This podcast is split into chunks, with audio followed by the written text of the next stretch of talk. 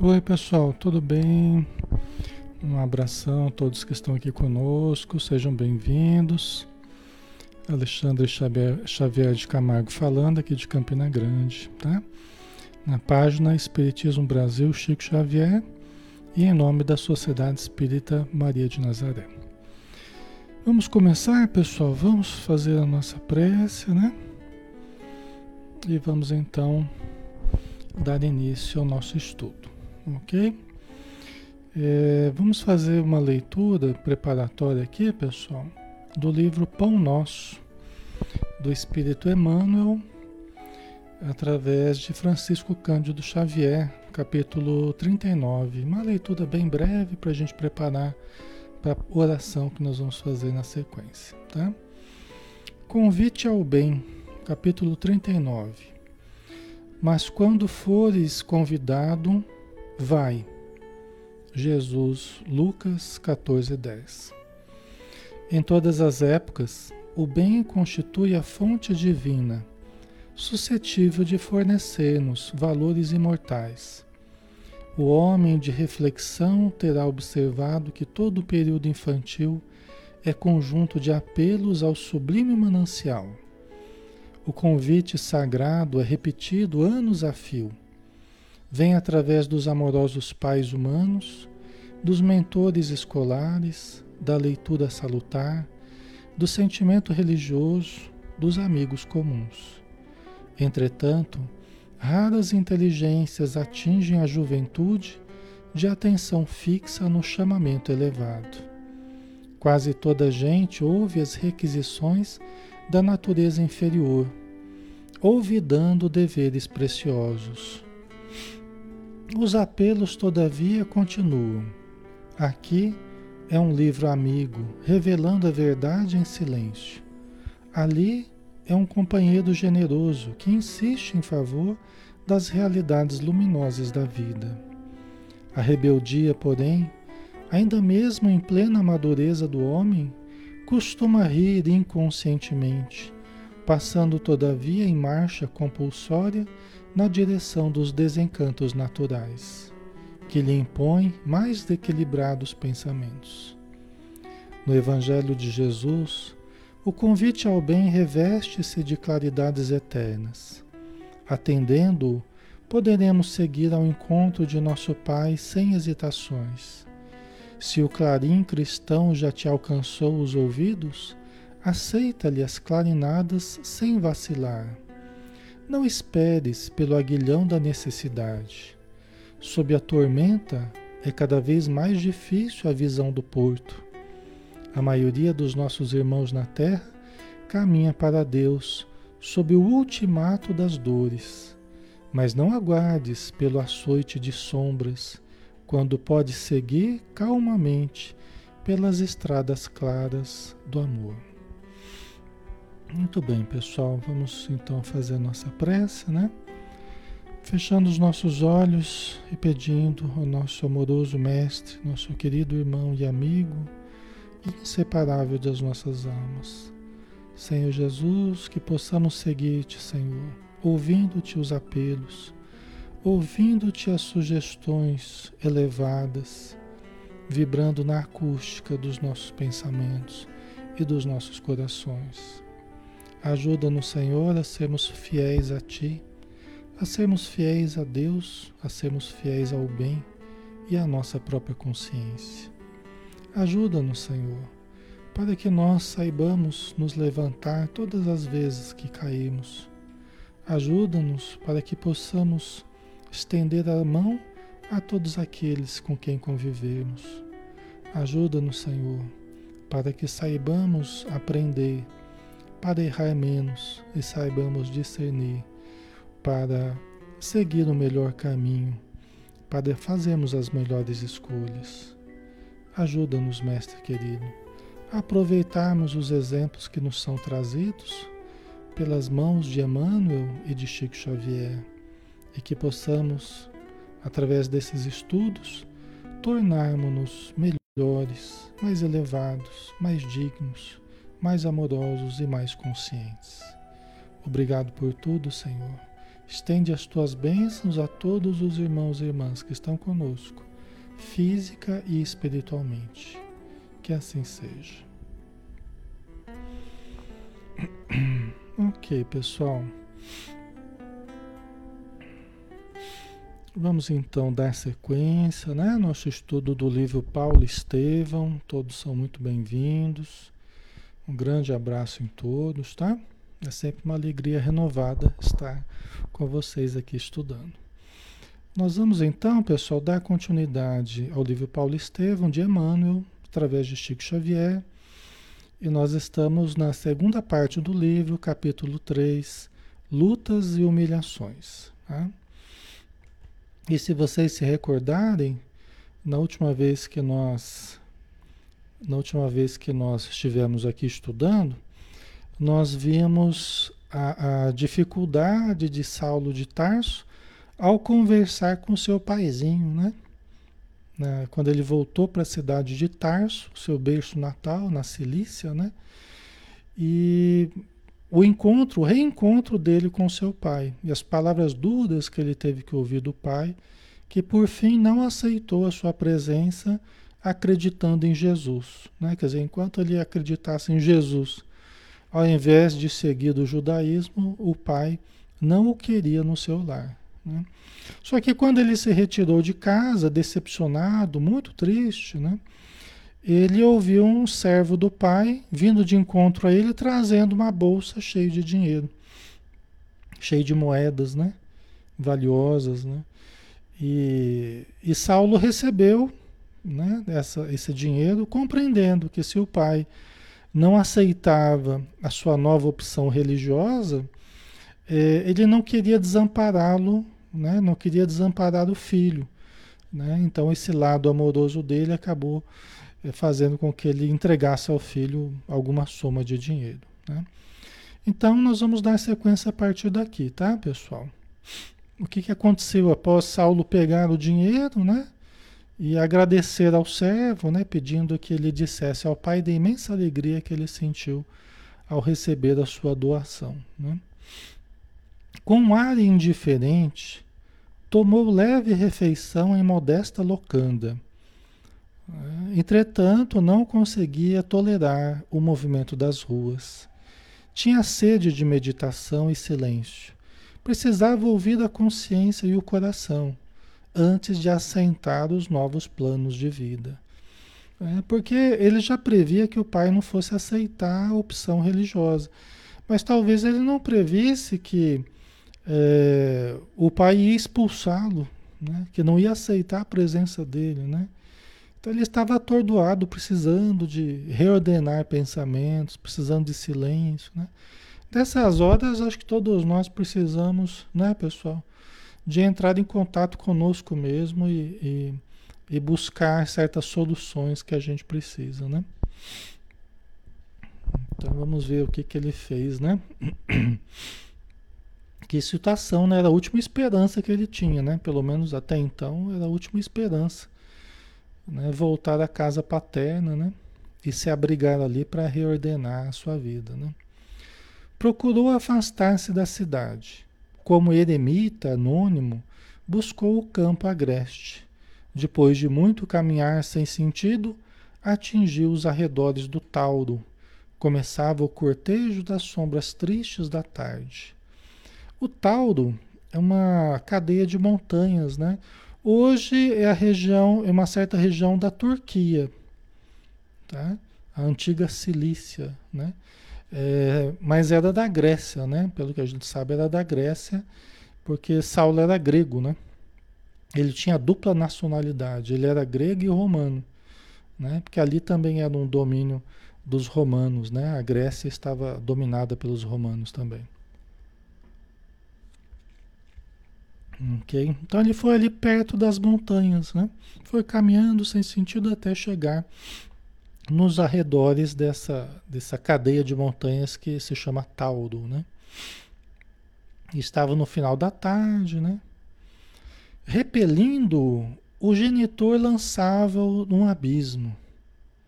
Agora começava a compreender que reinsetar a existência não era volver, não era voltar à atividade no ninho antigo, no, no, na casa paterna, mas principiar do fundo da alma o esforço interior, alijar, né, quer dizer, retirar né, é, é, é, o passado nos mínimos resquícios, ser outro homem, enfim.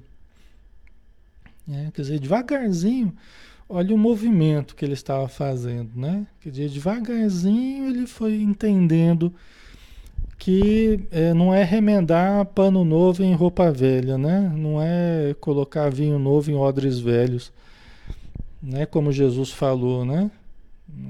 Não adianta você colocar vinho novo em odre velho, pano novo, em, né? Remendo novo em roupa velha, né? Ele precisava mudar profundamente. Era ser um novo homem de fato. Era o que a vida estava requisitando dele. Nos mínimos detalhes, né? Tudo que ele tentava se apegar do antigo homem, parece que se dissolvia, né? Escorria pelas mãos dele como areia a escorrer ligeira pelos nossos dedos, não é? Tudo que ele tentava se segurar para manter um resquício do passado, parece que aquilo escorregava e sumia em suas mãos. É interessante isso, né? Então era um trabalho que a vida estava pedindo para ele. Era necessário, na verdade, né? Era necessário alijar, deixar passar, né? Tudo o que era antigo na vida dele para que o novo pudesse preencher todos os espaços, né? E Maria José é um renascimento realmente novo, né? Totalmente novo. É, nesse caso aqui é como se fosse uma nova encarnação, né? É como se fosse duas vidas numa só, né? Mais ou menos isso. Que é uma coisa radical, né? É algo muito radical, assim. Mas em certos casos há essa necessidade. Em certas missões, né? em certas programações, há essa necessidade, que é uma necessidade radical. Né? Que as pessoas normalmente não entendem, a família não entende, os amigos não entendem, né? a sociedade não entende. E aí, mas são coisas radicais, né? Que são programações da espiritualidade, né? De ser de um jeito até um momento e de mudar radicalmente num outro momento, né? Então, no caso dele foi assim, né? A Heloísa, né? Mudança por dentro e por fora, exatamente. Né? A grande mudança interior, mas também a mudança exterior. Não significaria, como a gente já falou, desamor à família, não significa desamor aos amigos. É os amigos é que passaram a desamá-lo, né? Aí que está a questão. Não era ele que desamou os amigos, nem desamou a família. Era a família que estava desamando a ele. Eram os amigos que estavam desamando a ele. É bem diferente, né? É bem diferente. Né? Mas era o que estava acontecendo, né? Agora, você imagina as mudanças, imagina o emocional da pessoa como fica, né? Imaginemos nós passando por isso, o emocional, você ter que trabalhar esse conteúdo, né? Esses vínculos com essas pessoas queridas que ele tinha e que agora ele não está tendo mais o apoio, né? Não é fácil isso, pessoal. É, tem pessoas que passando por mudança assim até adoecem, né? O próprio Saulo adoeceu, né? Ok. A Maria Lígia colocou: aquele momento é mais profundo que qualquer conteúdo que já existisse nele. É verdade. É, a impressão que dá é essa mesmo, Maria Lígia. Que esse momento com o pai aqui, eu acho que é onde pegou mais fundo nele. Né? É onde pegou mais fundo nele. Então ele precisava realmente recomeçar de novo, ser um outro homem de fato. Não porque ele quisesse, mas porque a vida estava empurrando ele para isso, né? Todos estavam empurrando ele para uma vida nova, né? Acomodou-se como pôde entre as pedras agrestes, sem coragem de eximir-se ao silêncio da natureza amiga. Não obstante, prosseguir no curso de suas amargas reflexões. Sentia-se mais calmo. Né? Então, ele no contato com a natureza, né? As pedras, ele tentando acomodar-se da melhor forma possível, né? Então, no meio das amargas reflexões, devagarzinho ele conseguia se acalmar um pouco, né? confiou ao mestre as preocupações acerbas, que é o que a gente deve fazer. Né? Quando a gente está nessa situação assim, limite nessa situação, né? nessa encruzilhada da nossa vida, nós temos que confiar ao mestre as nossas preocupações. Né? Pediu o remédio da sua misericórdia e procurou manter-se em repouso. Após a prece ardente, cessou de chorar figurando-se-lhe que uma força superior e invisível lhe balsamizava as chagas da alma opressa. Né? Quer dizer, após a prece, veja a eficácia da prece, né? Como diz o, o Evangelho segundo o Espiritismo, a eficácia da oração, né? Então, após a prece ardente, né? sincera, profunda, ele parou de chorar e parece que uma força superior e invisível lhe balsamizava as chagas da alma opressa, né? quer dizer, as dores morais que ele estava passando. Por isso que todos nós precisamos orar, pessoal. Tá? Quando a gente está em situação muito difícil, muito angustiados, né? nós precisamos nos entregar à oração de maneira sincera, profunda, verdadeira né? uma oração realmente sentida para que nós possamos ouvir o apelo superior. Né? É orar e depois silenciar para ouvirmos a divina resposta. Tá? Todos nós devemos fazer isso para que os espíritos possam agir. Às vezes a gente faz a prece e não ouve a resposta, porque a gente nem parou para ouvir, né? Aí a pessoa já entra de novo na aflição, né? Então é como se não, não deixasse fazer aquele efeito que a prece precisa fazer. Então a gente precisa orar, orar é abrir a boca, oros, boca, né? Quem ora abre a boca, fala, né? É, mas depois a gente precisa silenciar para ouvir a resposta do alto, tá? Na acústica dos nossos pensamentos, certo? Breve em doce quietude do cérebro dolorido, sentiu que o sono começava a empolgá-lo. Suavíssima sensação de repouso proporcionava-lhe grande alívio. Estaria dormindo? É, porque a noite começou a aparecer. E ele, na pressa, foi se acalmando e foi sentindo uma sensação agradável, né? uma suave sensação de repouso, grande alívio. E ele se perguntou até se estaria dormindo, né? Num, num relance ainda de consciência, vamos dizer assim, né? Aquela situação que a gente não sabe se está acordado, se está dormindo, se está dormindo, se está acordado, né?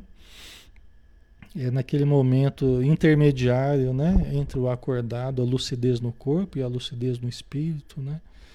Desprendido do corpo, próximo do corpo ainda de certo modo. Tinha a impressão de haver penetrado uma região de sonhos deliciosos. Sentia-se ágil e feliz. Tinha a impressão de que fora arrebatado a uma campina tocada de luz primaveril, isenta e longe deste mundo. Olha que sensação deliciosa, né? Como deve ter sido gostoso isso, né? É aquela sensação de quem está se desprendendo do corpo. Lógico que a gente sempre tem o um fio de ligação com o corpo, né? O perispírito, que é o corpo do espírito, né? Que se desliga do corpo físico, embora mantenha uma ligação aí de um cordão que liga, né? O perispírito ao corpo, mas é elástico, né? Então pode se desprender do corpo e muitas vezes ser conduzido para regiões deliciosas, regiões naturais, regiões é, é, de muitas árvores, flores, perfumes, né? Então era mais ou menos isso que ele estava sentindo aqui, vivenciando, né? Gostoso, né? Todos nós podemos vivenciar isso, né? Nós temos que buscar experiência, experiências transcendentes, né? Experiências de oração, experiências de meditação, de relaxamento com mentalização. Né? Todos nós podemos, uns com mais facilidade que outros, podem se sentir fora do corpo, sendo conduzido para regiões muito bonitas, muito agradáveis, né? Às vezes nos momentos mais difíceis da vida, para que possa se fortalecer, para que possa ter a esperança, a fé, reencontrar certos parentes. Por isso que nesses momentos difíceis nós não devemos ficar assim muito focados na dor, na aflição, né? A gente tem sempre falado isso. Nós temos que nos, nos desligar disso em alguns momentos para facilitar a ligação com o alto, né? Seja através da oração, da leitura elevada, da meditação, do relaxamento, né? Vocês já tiveram experiências fora do corpo, pessoal? Muitas pessoas têm, né? Experiências lúcidas, né?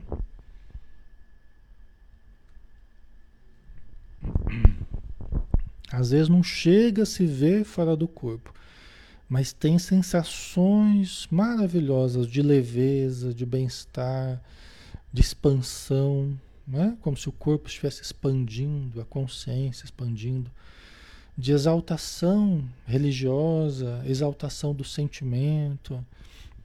São momentos de êxtase, né? Muito agradáveis. Agora, outros já se veem mesmo. Eu conheci várias pessoas que se veem fora do corpo né, em regiões muito bonitas, muito agradáveis, né? A Creuza, você já conseguiu, né? A Daí também.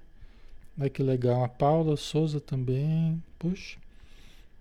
A Gretchen também, ó. Você vê quanta gente, né? A Maria Lígia durante a meditação, você vê, né?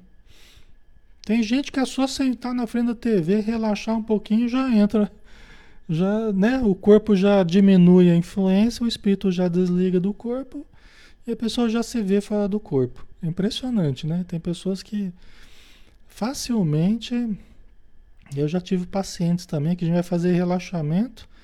Em 10 segundos lá de relaxamento, a pessoa já ela já entra no estado sonambúlico, ela já entra num, num, num estado alterado de consciência e já começa a se ver numa região bonita, tá impressionante, né? Como é que acontece, né? Ana Cristina também, né? Você vê quanta gente, né?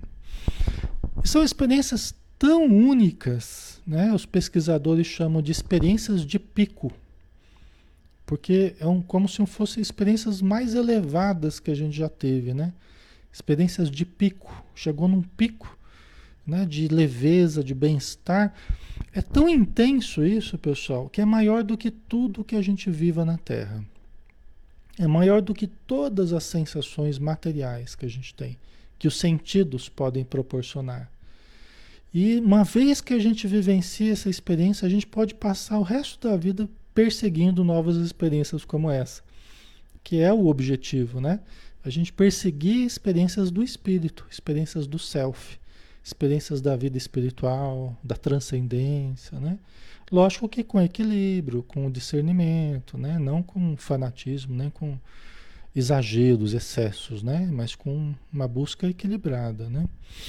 Mas é muito importante, muito importante ter essas experiências, né? Alguns têm essas experiências durante a mediunidade, durante a reunião mediúnica, outros durante o sonho, so, né? O sono, o sonho, né? Certo?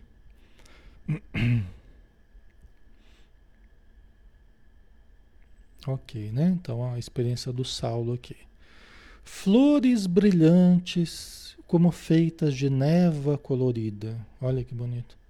Desabrochavam ao longo de estradas maravilhosas, rasgadas na região banhada de claridades indefiníveis.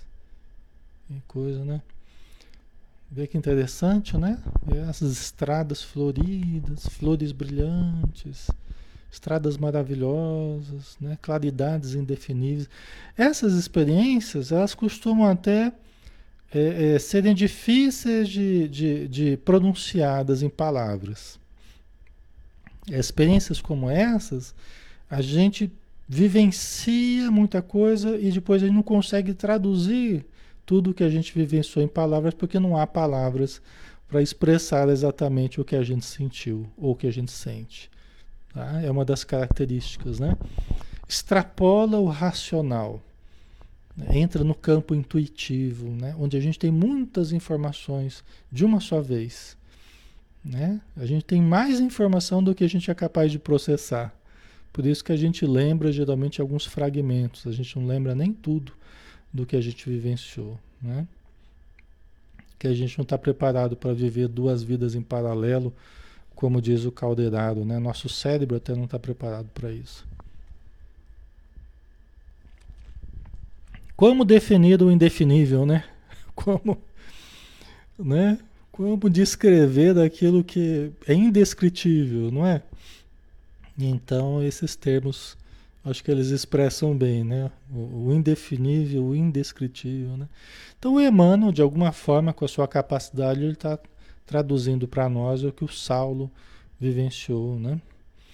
Tudo lhe falava de um mundo diferente aos seus ouvidos toavam harmonias suaves executadas ao longe em harpas e alaúdes divinos. Desejava identificar a paisagem, definir-lhe os contornos, enriquecer observações, mas um sentimento profundo de paz deslumbrava-o inteiramente. Né? Você vê as, a música, né? melodias, melodias no ar, a beleza, a harmonia, a luz, né? Tudo isso falava de um mundo diferente, de um mundo novo. Isso, gente, é maior do que tudo que a gente possa vivenciar na Terra. É maior do que tudo, maior do que todas as experiências que a gente possa vivenciar na Terra. E isso é o nosso futuro. Pode ser o nosso presente através de momentos eventuais espirituais que a gente tem, a gente pode ter um fragmento, um raio dessa luz. Né? Nós podemos antecipar a vivência que, é, que teremos futuramente através de momentos de espiritualização, em que nós vamos trazendo momentos para o presente, para o aqui e agora. Tá? Esse é o banquete que Jesus nos chama, essa é a festa é, é, é, o, é, o, festim de núpcias que Jesus falava, usava como, como comparação. Né? O que, que eu vou comparar o reino dos céus? Eu comparar um, um banquete, uma festa, uma festa de luz, né? de amor, de paz. Tá? Que legal, né? Então, olha só, Jesus está nos chamando o tempo todo para uma festa de amor, de luz, né? E a gente tem fugido sistematicamente, né? E nós ficamos só na matéria, só nas preocupações, nas aflições, e Jesus nos chamando para o banquete, né?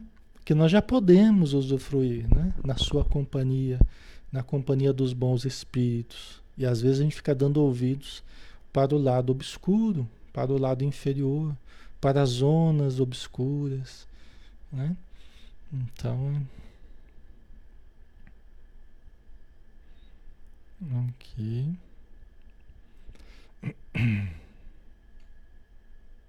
Todos que estão pedindo orações, pessoal, é, os espíritos amigos, durante o estudo, né, à medida que vocês estão ligados vibratoriamente ao estudo, né, ao que está sendo dito, estudado, os espíritos já estão auxiliando a todas as pessoas que estão pedindo, seus lares, né, a intenção de todos que estão sendo colocados aí. Tá? Estão nesse exato momento auxiliando a todos, né, que sejam possíveis de serem auxiliados. Tá? Aí tem uma nota de, de Emmanuel, né, nesse livro. É, mais tarde, na segunda epístola aos Coríntios, capítulo 12, é, 12, né, versículos de 2 a 4, Saulo afirmava: Conheço um homem em Cristo, estava falando dele mesmo, né? Saulo, né? Paulo de Tarso. Conheço um homem em Cristo que há 14 anos, falando o que aconteceu agora, que a gente estava estudando, né? Esse episódio aqui, 14 anos mais tarde, ele falou sobre isso, na carta, na epístola, na carta aos Coríntios, né? Conheço um homem em Cristo que há 14 anos, se no corpo não sei, se fora do corpo não sei, Deus o sabe, né? Mas foi arrebatado até o terceiro céu, né? Dizendo a experiência dele né? Como se tivesse sido ao, teu, terceiro céu, né? Esse local de, de deslumbramento, de encanto, de elevação, né? Aí continua ele: Eu sei que o tal homem foi arrebatado ao paraíso e ouviu palavras inefáveis de que ao homem não é lícito falar. Tá vendo, né? Ele contando a experiência, da, a maneira dele, né? Que foi arrebatado ao paraíso e ouviu palavras inefáveis, né? Que a gente não está acostumado a falar e nem ouvir, né? Aqui na matéria, né?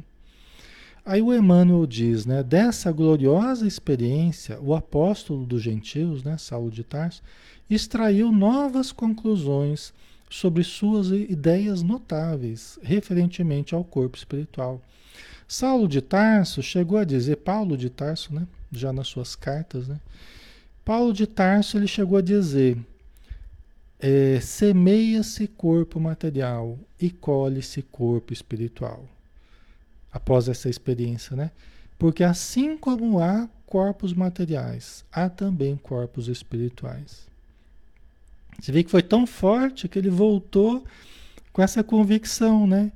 que assim como há corpos materiais, há corpos espirituais. Né? Porque ele sentiu como se estivesse no corpo dele, só que é, de uma forma diferente, né? sensações muito diferentes, mas que ficaram gravadas é, para sempre dentro dele. Ok? Mal não havia despertado desse deslumbramento quando se sentiu presa de novas surpresas com a aproximação de alguém que pisava de leve, acercando-se de mansinho. Né? Quer dizer, ele estava nesse deslumbramento todo do ambiente, da elevação, da luz, da paz, e ele percebeu alguém que pisava de leve se aproximando-se dele, se aproximando dele, né? Mais alguns instantes viu Estevão e Abigail à sua frente, jovens e formosos, envergando vestes tão brilhantes e tão alvas que mais se assemelhavam a péplos de neve translúcida. Olha que bonito. Péplo era aquela vestimenta que eles usavam, é, aquela túnica é, que na Grécia antiga se usou. Sabe aquela roupagem que atravessa assim, né? Aquela túnica branca, né? Que as mulheres usavam, né? Era o peplo, na Grécia Antiga, né? aproximadamente 500 anos de Jesus, 500 anos de Cristo, né? antes de Cristo. De neve, peplos de neve translúcida. Essa foi a impressão que Saulo teve das, da vestimenta né? Que tanto Estevão quanto Abigail estavam vestindo. Né? Interessante, né? A roupagem né? dos espíritos. É. Bonito, né, Maria José? É lindo, né?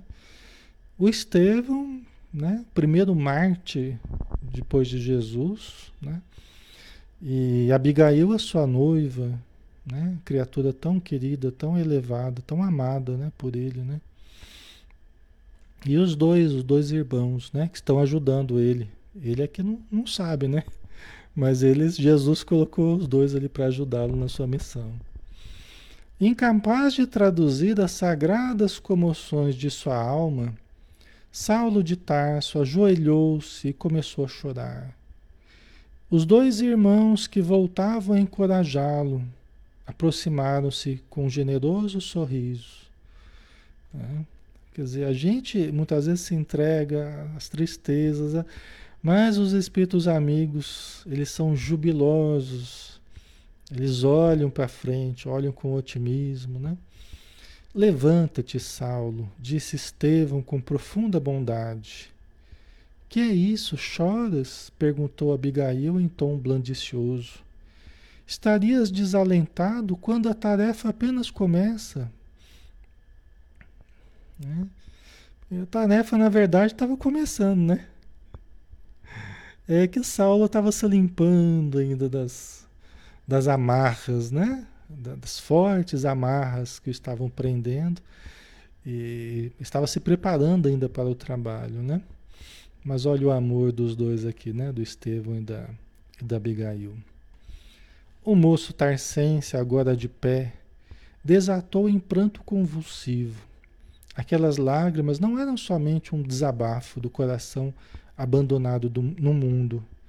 Traduzia um júbilo infinito, uma gratidão imensa a Jesus, sempre pródigo de proteção e benefícios. Né? Que a gente poderia pensar que era só um desabafo, né? Mas as lágrimas, acima de tudo, eram, era, traduziam júbilo. Né? E sabermos ser gratos também é extremamente importante, né? Então ele tinha uma gratidão imensa a Jesus, sempre pródigo de proteção e benefícios. Né? Jesus, e assim é conosco também, pessoal. Assim é conosco. Nunca deixa de nos amar, nunca deixa de nos ajudar. Nós aqui normalmente nos afastamos né? e ficamos tão presos às dores, às aflições, ao desespero, ao desalento, ao desânimo, né? que muitas vezes vamos perdemos a condição de sentir o auxílio que está ali pertinho de nós, né?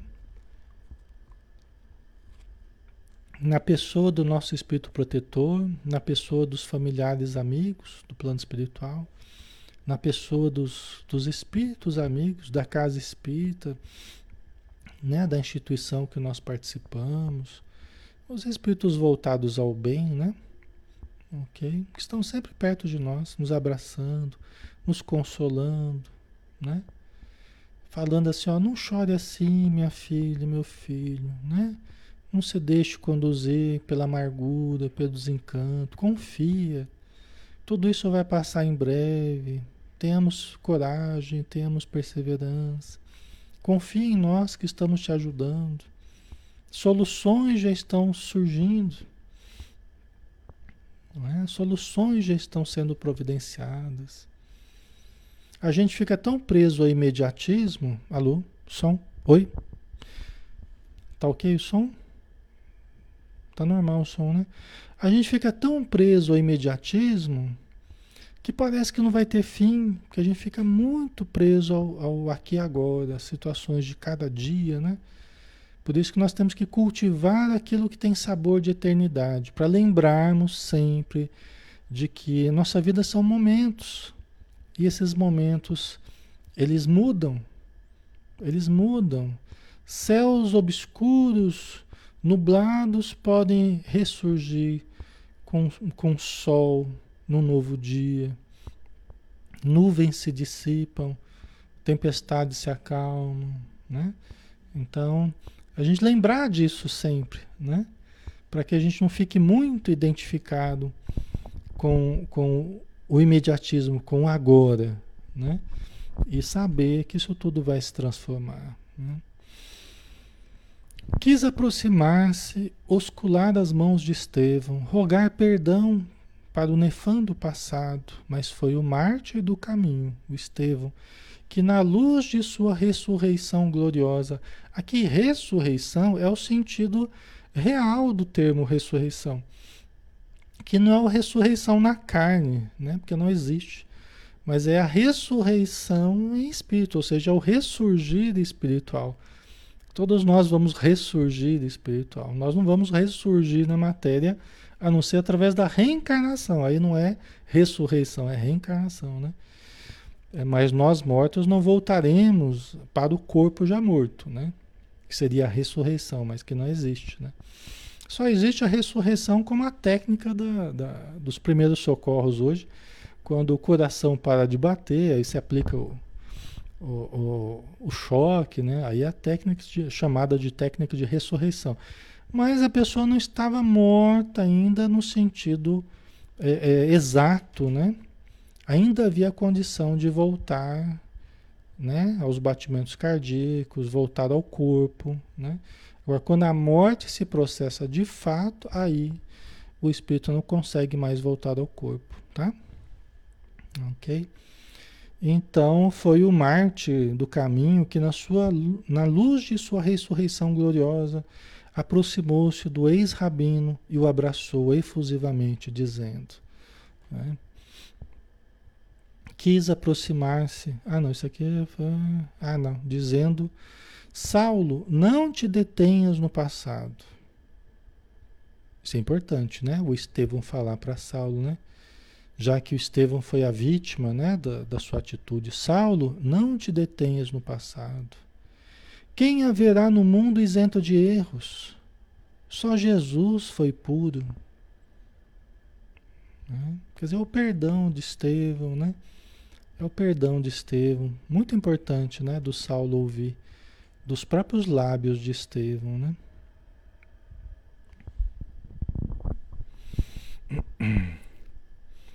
A Maria Lígia, né? O cordão fluídico precisa ser desligado, exatamente, para que haja a morte de fato, né?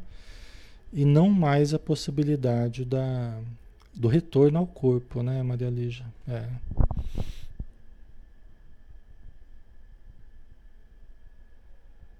Ok.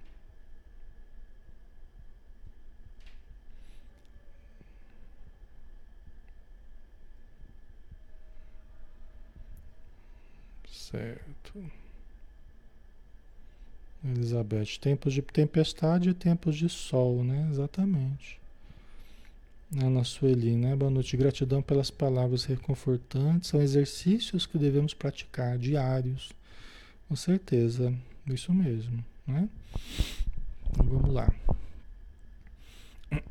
Viu Abigail mais formosa que nunca, porque estavam os dois, né? O Estevão e Abigail, recordando-lhe as flores da primavera na casa humilde do caminho de Jope, quando ela estava encarnada, né? Encarnada não pôde furtar essas reflexões do homem, esquecer os sonhos desfeitos, lembrando-os acima de tudo naquele glorioso minuto de sua vida. Então, Saulo, no momento que ele viu Abigail, ele não pôde se furtar de lembrar né, do período que eles passaram juntos, das, das esperanças de um lar, de filhos, né, de construírem uma vida juntos e que tudo isso se esfacelou né? materialmente se esfacelou esse, esse, esse sonho deles, né? Então, na hora que ele viu Abigail, ele lembrou de tudo isso, né? É natural, né? Mas compreendendo-lhe os mais íntimos pensamentos, a noiva espiritual aproximou-se, tomou-lhe a destra calejada nos labores rudes do deserto e falou comovidamente: Nunca nos faltará um lar tê-lo-emos no coração de quantos vierem à nossa estrada. Né? Que bonito, né?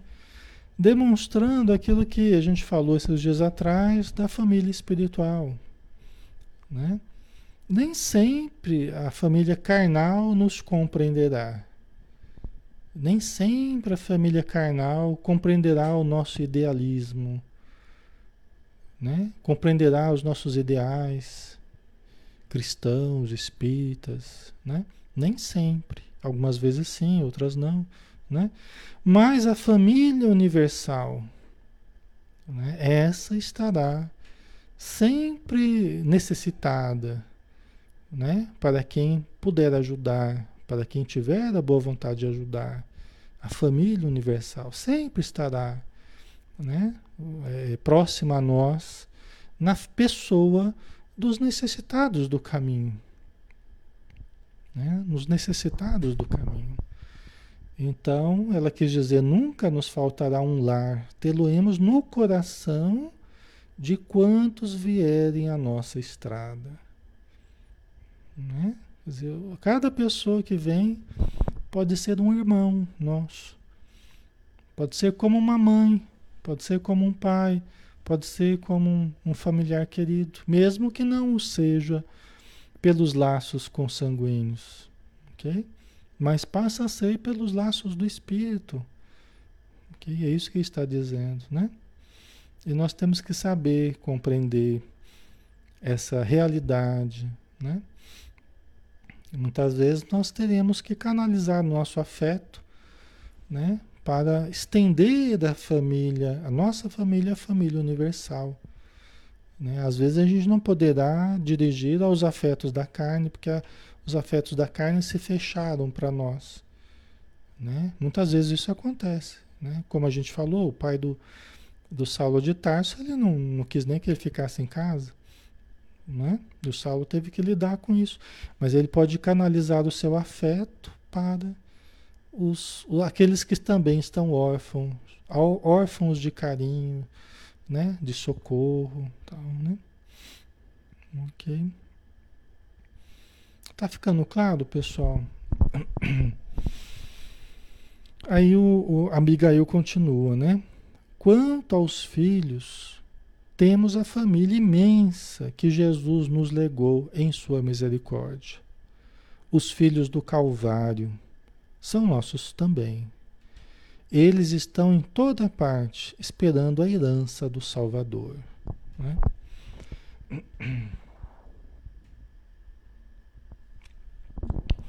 Os filhos do Calvário, Monte Calvário, Monte da Caveira, né? É, é, o Calvário de Jesus, né? Quer dizer, o momento que ele passou de sofrimento, né? Da crucificação, tal. É, todos aqueles que ficaram órfãos entre aspas, né? Todos aqueles que ficaram órfãos da presença de Jesus. Então, simbolicamente, né, Abigail está falando que todos esses, os filhos do Calvário, são nossos filhos também. Né? Eles estão em toda parte esperando a herança do Salvador, né? esperando aqueles que continuaram o trabalho do Cristo, esperando as atitudes de bondade, de caridade, de beneficência, né? Que aqueles que vêm em nome de Jesus podem prodigalizar, podem fornecer, né? Ok? Então são os filhos do Calvário, né?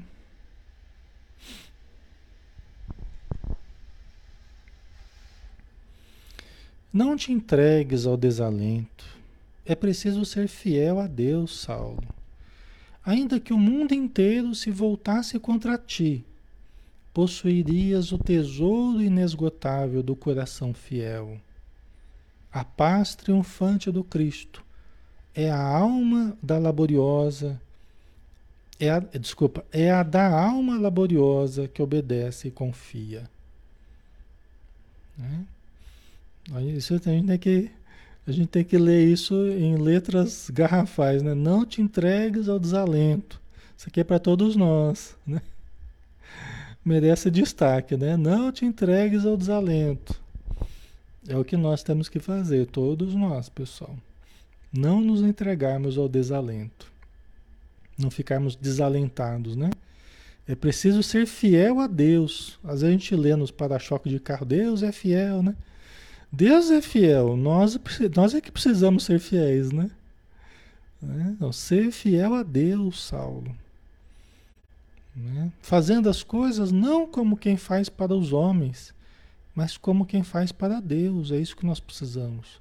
Porque às vezes você faz para os homens, aí a ingratidão, a indiferença, às vezes até a ofensa, né? o abandono tal, né?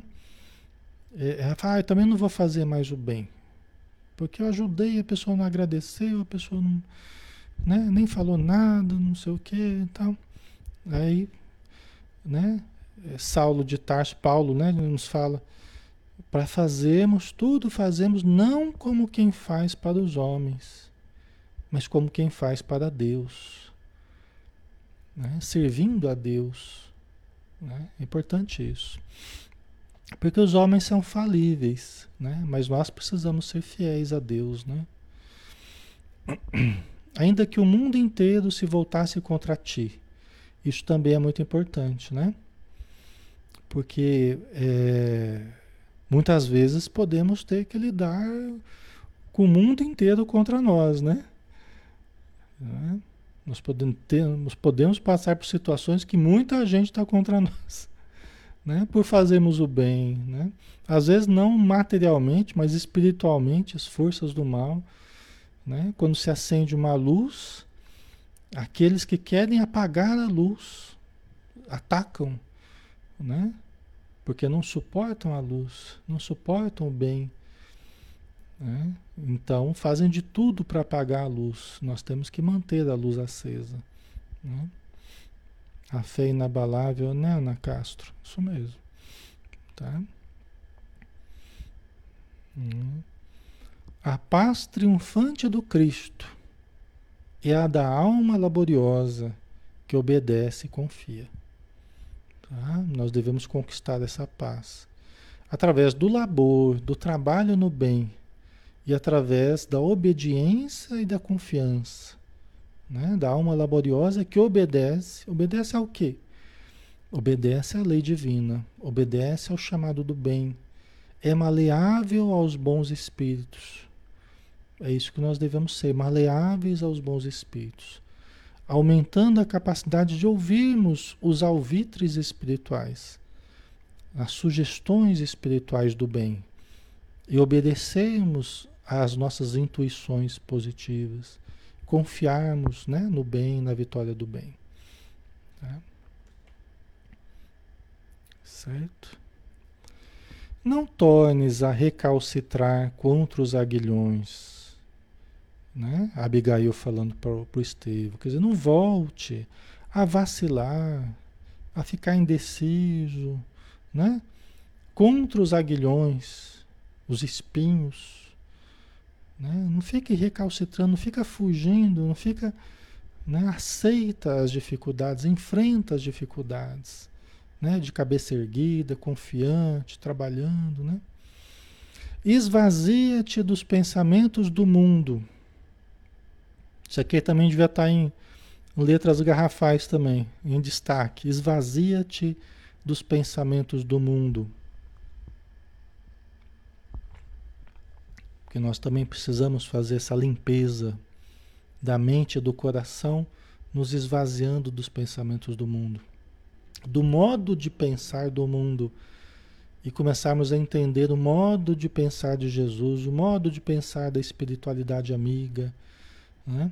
Quando hajas esgotado a derradeira gota da posca dos enganos terrenos, posca era uma, uma, uma, uma bebida mistura de água com vinagre que os, os soldados romanos bebiam né? É uma água amarga, né?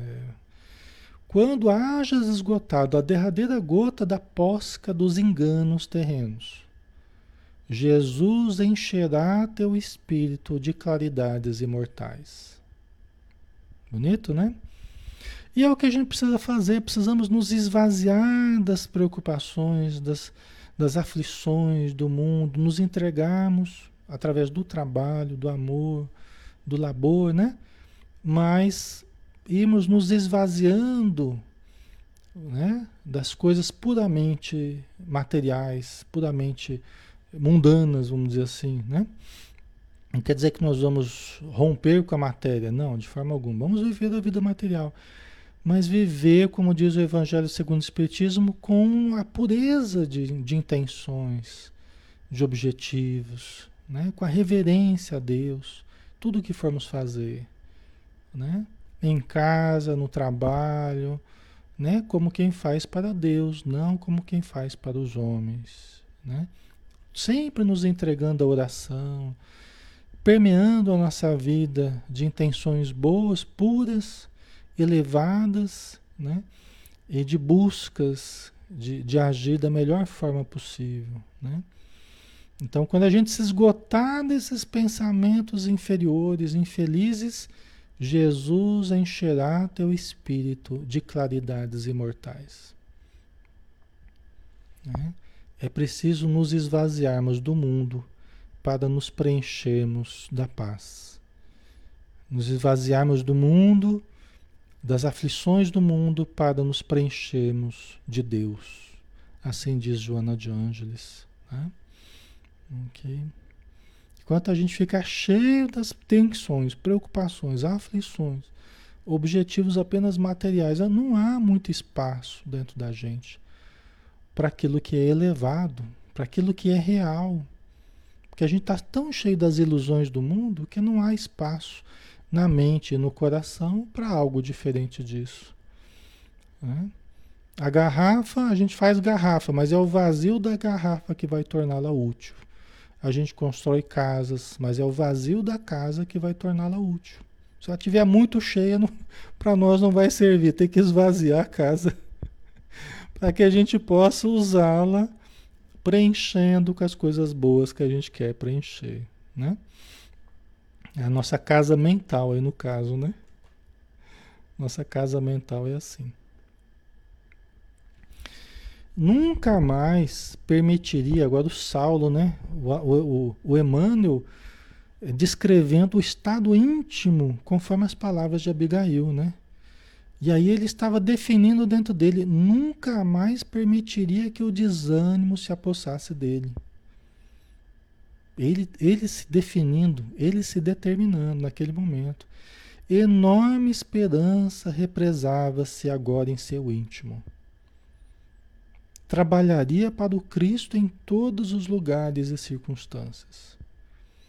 Veja a importância, veja o poder da autodeterminação o poder da decisão íntima, intrans, intransferível. Né? Por isso que muito frequentemente o que a gente precisa é a decisão, pessoal.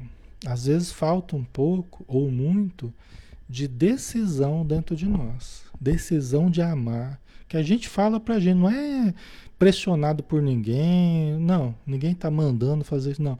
Você que vai. Aquele despertar, assim, olha, pois agora eu, eu decido que eu vou me amar, que eu vou amar os outros, que eu vou amar a vida, que eu vou trabalhar para Jesus, que eu vou trabalhar na casa espírita, que eu vou trabalhar como médium, que eu vou trabalhar, que eu vou estudar, que eu vou aprender, que eu vou melhorar, que eu vou superar depressão, tristeza, desânimo, não vou mais me deixar vencer pelas sugestões infelizes do mal, né? da ociosidade, da preguiça. Não vou mais me deixar vencer por esses sentimentos inferiores que têm me dominado até então, mas agora eu, com a vontade fortalecida, não vou mais deixar que isso me domine. Entendeu? É mais ou menos isso que Saulo de Tarso está falando aqui, né? Isso que Emmanuel está falando para a gente é da decisão de Saulo de Tarso. Né? Então ele está se definindo para trabalhar por Jesus sem nunca desanimar. Mas tudo lhe pareceu subitamente difícil naquela rápida operação intelectual. Emmanuel, né? Emmanuel perscrutando o pensamento e o sentimento de, de Saulo de Tarso, né? Quer dizer, ao mesmo tempo que ele pensou, eu vou trabalhar para Jesus, eu vou fazer e tal. Mas aí o próprio Saulo, caramba, mas está tudo tão difícil. As sinagogas se combatem entre elas, a própria igreja de Jerusalém entendia novamente as influências judaizantes, a influência do judaísmo em cima do cristianismo, né? Do, dos adeptos do caminho. Tá todo mundo contra mim, todo mundo, né? Tá tudo difícil. Como é que eu faço? Né? Como é que eu faço? É o que a gente, né? Você se determina e já vem aquela, meu Deus, mas as dificuldades tão grandes, tal, né? Aí Abigail, né, percebendo o pensamento dele, né? Porque os espíritos percebem, né, o íntimo das pessoas.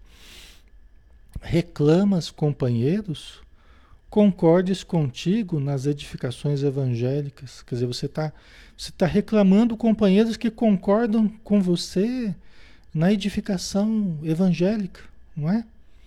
Mas é preciso lembrar que Jesus não os teve. Os apóstolos não puderam concordar com o Mestre, senão com o auxílio do céu depois da ressurreição e do Pentecostes. Né? Quer dizer, até então, os, os, os adeptos de Jesus, do, do caminho, eles não concordavam com Jesus, eles não, não confiavam plenamente em Jesus, eles vacilavam entre a dúvida e a fé. Acredito, meio mais ou menos com o pé atrás, né? Mas aí, com a ajuda do céu, depois da ressurreição, né? Quando Jesus retornou em espírito, reapareceu para eles, e do Pentecostes também, né? aquele fenômeno mediúnico grandioso que houve, aí eles, eles viram que o negócio era sério mesmo, né? Aí eles viram que tudo que Jesus falou era realidade, era verdade, era a maior realidade que existia, Né? Mas Jesus até então teve que fazer tudo com o pessoal duvidando sempre, todo mundo questionando sempre. Os amigos dele e, e as autoridades romanas, as autoridades do judaísmo, todo mundo duvidando dele, tentando armar situações, né? Ok. O marido da Isalda, um abraço, marido da Isalda. Seja bem-vindo, da Isalda Maria de Carvalho. Que bom que você está aqui com a gente, viu? Seja sempre bem-vindo. E todos os maridos e esposas aí que estão juntos também, e, fa e familiares, né? Sejam todos bem-vindos, tá, pessoal? Um grande abraço. Estejam sempre conosco. Aí Abigail continuou, né? O espírito passará sozinho de uma esfera para outra. Toda elevação é difícil, mas somente aí encontramos a vitória real. Recorda a porta estreita das lições evangélicas e caminha. Ela dizendo para Saulo, né, Abigail? E é verdade, pessoal, o espírito passará sozinho de uma esfera para outra. Né? Na verdade, mesmo aqui na Terra, nós passamos de um estado íntimo a outro sozinhos. Por mais que a gente conviva com pessoas, né? nós, nós vamos galgar os, os, os degraus interiores dentro de nós, na, na verdade, na solidão do, dos nossos próprios pensamentos, dos nossos próprios sentimentos. Né? E nós também vamos passar pela vida espiritual sozinhos. Lógico que vamos encontrar pessoas, lógico que. Né? Mas são coisas, são momentos que são chamados a contar conosco. Né? Nós que estávamos dependentes de um, dependente do outro, dependente disso, dependente daquilo.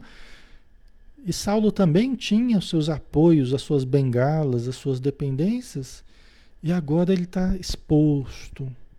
Ele precisa contar com ele e com mais ninguém na matéria por enquanto, né? mas com os espíritos amigos. Né? É a porta estreita. Né? Somente aí encontramos a vitória real, porque é a vitória que nós estamos contando conosco.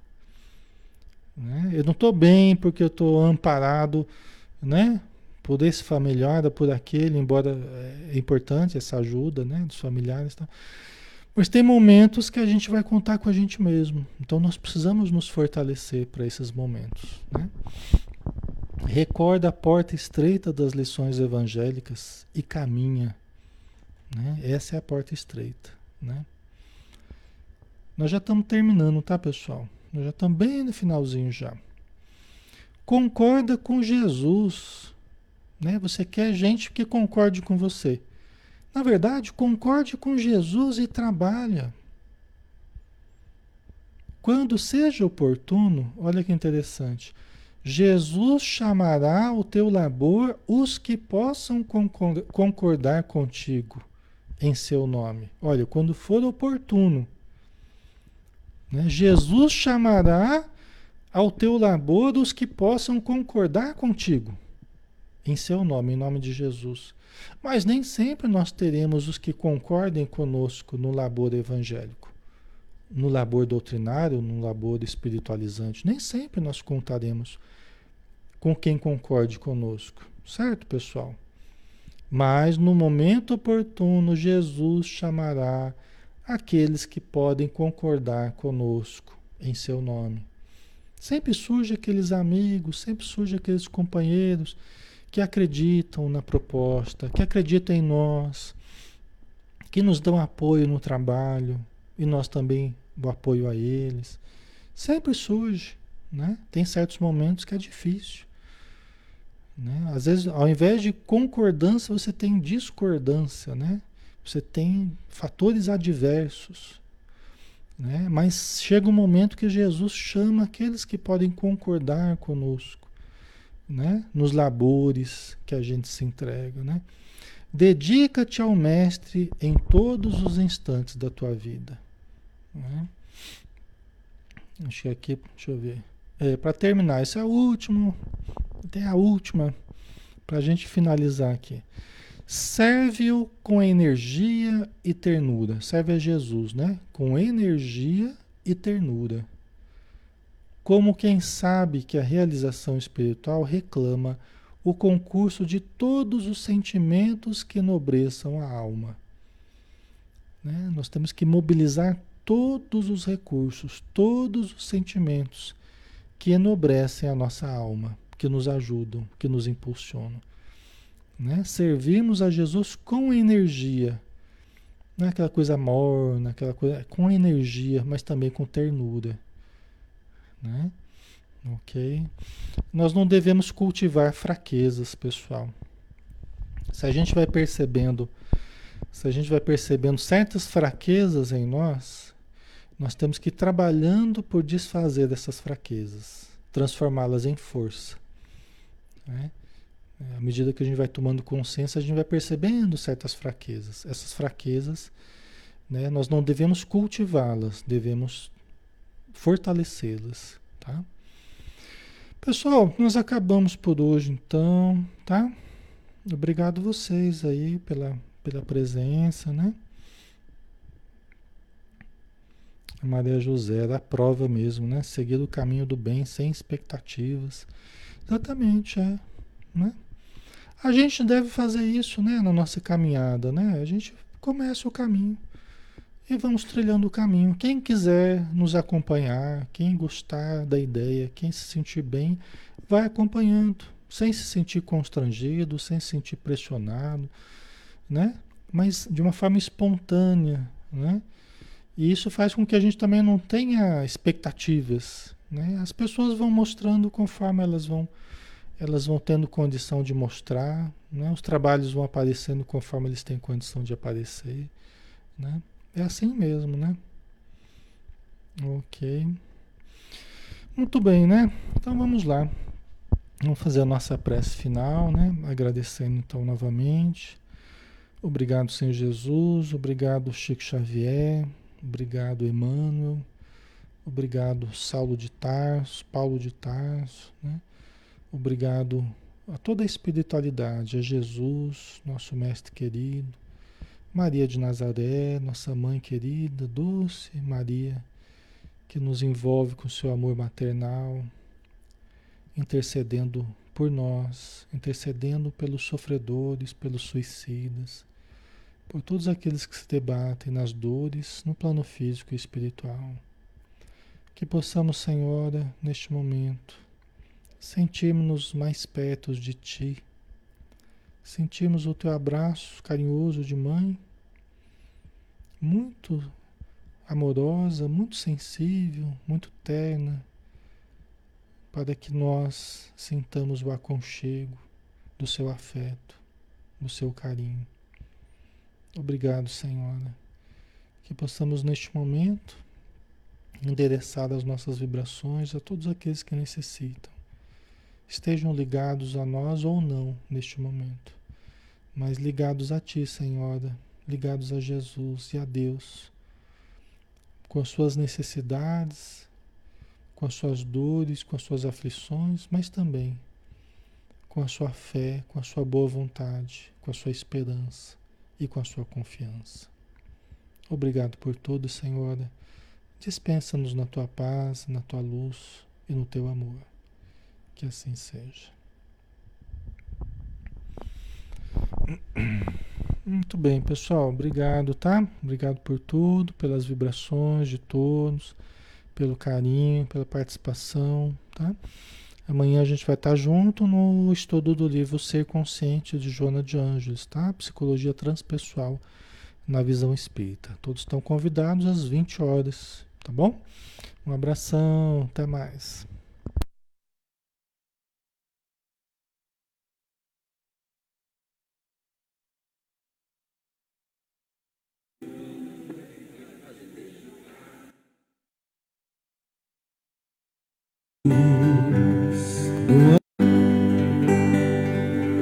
Mestre Jesus,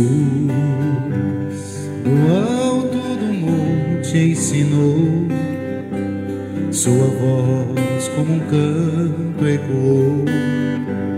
Me ensine o caminho, Senhor, do reino de paz. Disse Jesus: Bem-aventurados sois vós, o sal da terra, que brilhe a vossa luz,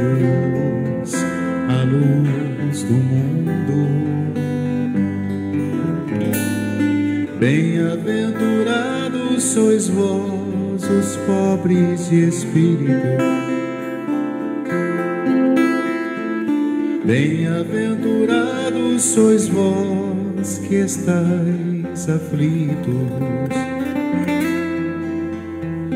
Bem-aventurados sois vós, os pacíficos,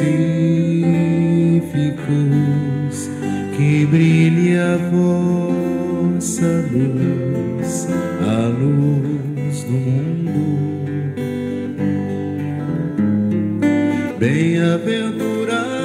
sois vós, os limpos de coração. Bem-aventurados sois vós, os que perdoam. Bem-aventurados sois vós